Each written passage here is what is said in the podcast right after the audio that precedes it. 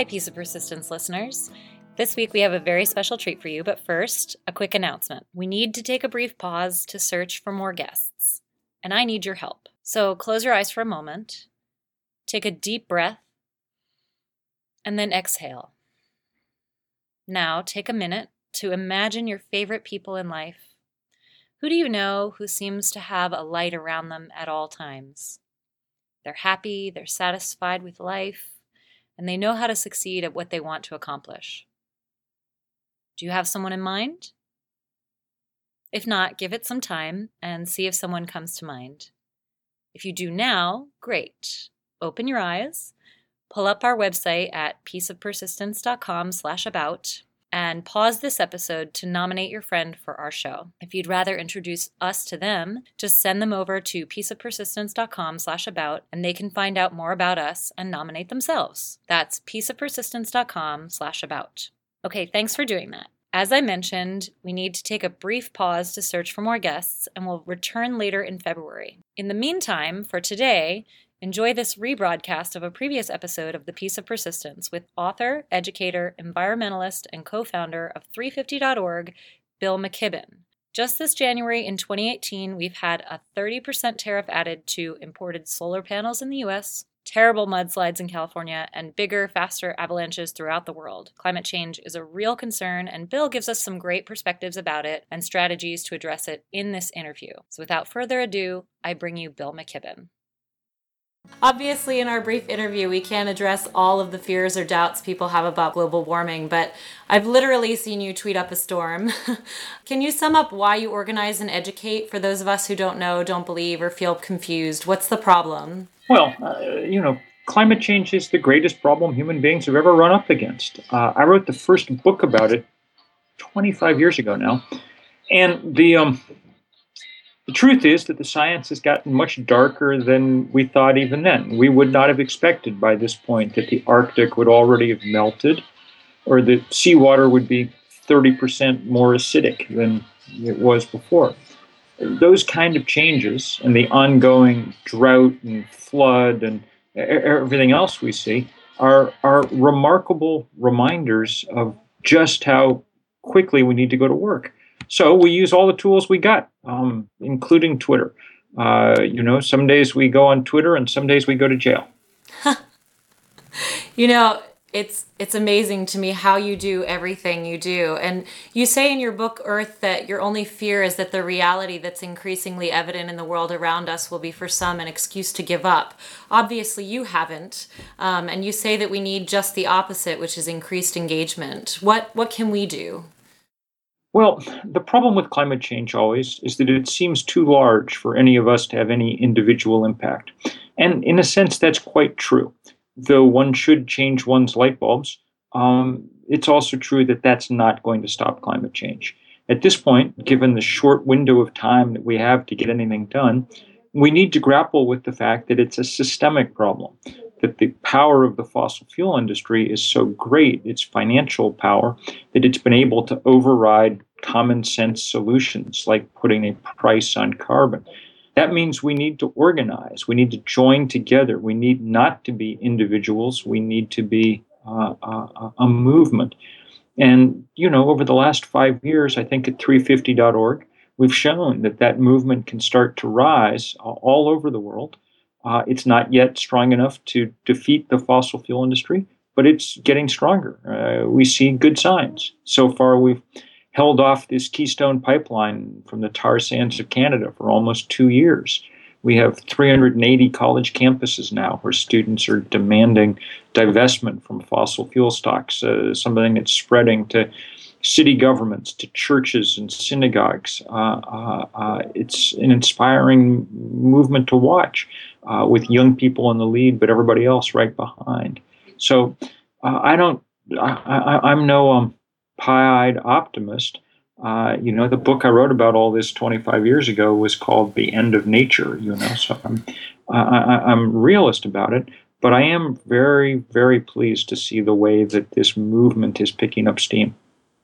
It's you know it's fitting that we're having a Skype interview instead of wasting carbon trying to visit each other in New York or Vermont, but You and you did say that the internet may be precisely the tool we need, that it's come along just at the right time to make our evolution bearable. But you also admit that it'll take a few generations for a slower life to feel entirely comfortable. How do you what do you say to someone who longs to go to New Zealand or even space someday? You know that that's, you know, something that's becoming accessible. And for people like you who travel to commute and talk and work, uh, you speak at churches and I mean, in my case, it's easy because I got to travel a lot already, and I travel now far more than I want.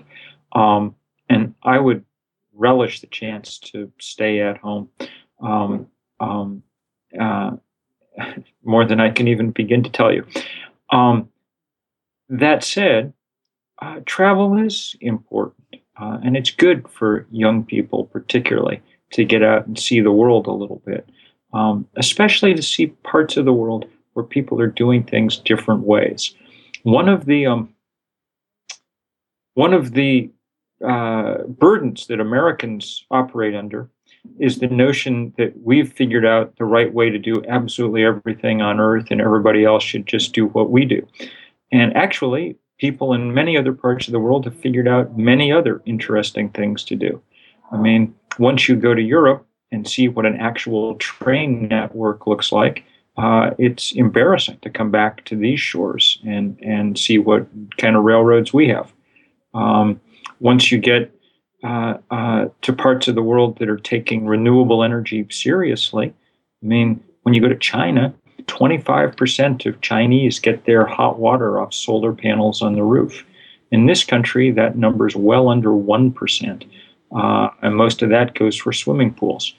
Um, um, you know, uh, people in lots of places are doing lots of interesting things, and if you're going to travel, it's things like that to, to go look at and bring home. Uh, other travel, happily, we can increasingly do, you know, with the mouse or the touchscreen. Uh, you can do a thousand Google searches for the energy it takes to drive a mile.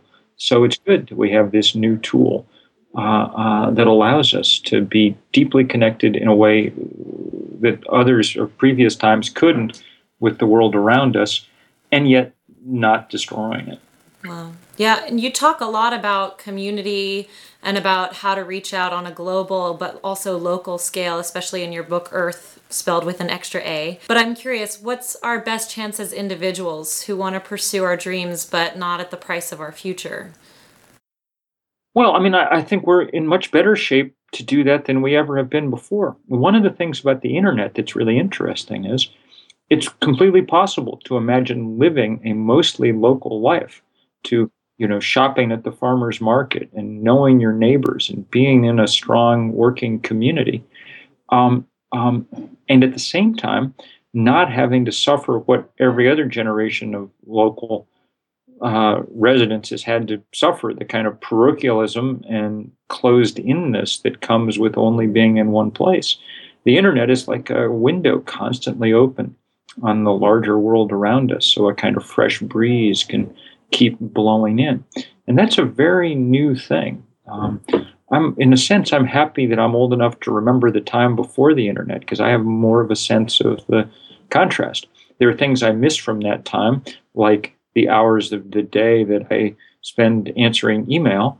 Um, but um, there are a lot of benefits that come with it too, uh, in terms of that connectedness. Wow.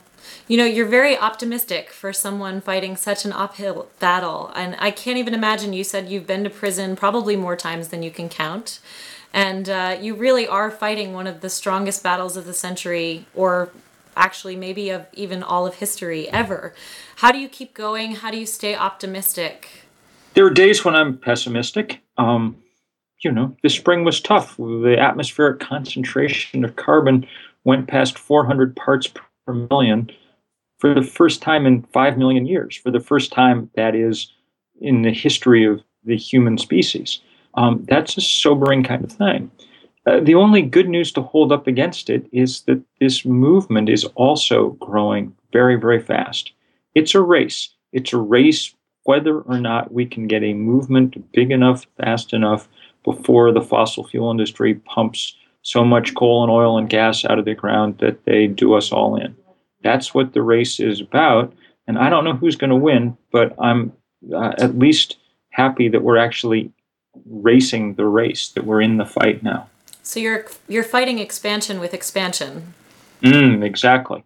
Uh, we're doing our best to uh, grow, but in a particular way. When we set up 350.org, for instance, one of the things we wanted to do was uh, enable people to take meaningful global action where they were. So instead of telling everybody to march on Washington, uh, we've had these days of action where we've had, well, I think the biggest was 5,200 separate demonstrations in 181 countries at the same time. Wow. Uh, everybody was close to home, but everybody was engaged globally, and it was pretty beautiful to watch. You can see we have, I think, 40,000 pictures in the Flickr account. So when I get down, I go look at them, and just those beautiful images. And the thing that I always notice is most of them are coming from places where people haven't actually caused this problem, and yet they're willing to help be part of the solution. And to me, that's very moving and very motivating. It's amazing. Well, thank you for giving us an opportunity to connect and do something about this major issue that's going to affect all of us. So I really appreciate you being here. Thank you for your work. Thank you, you too.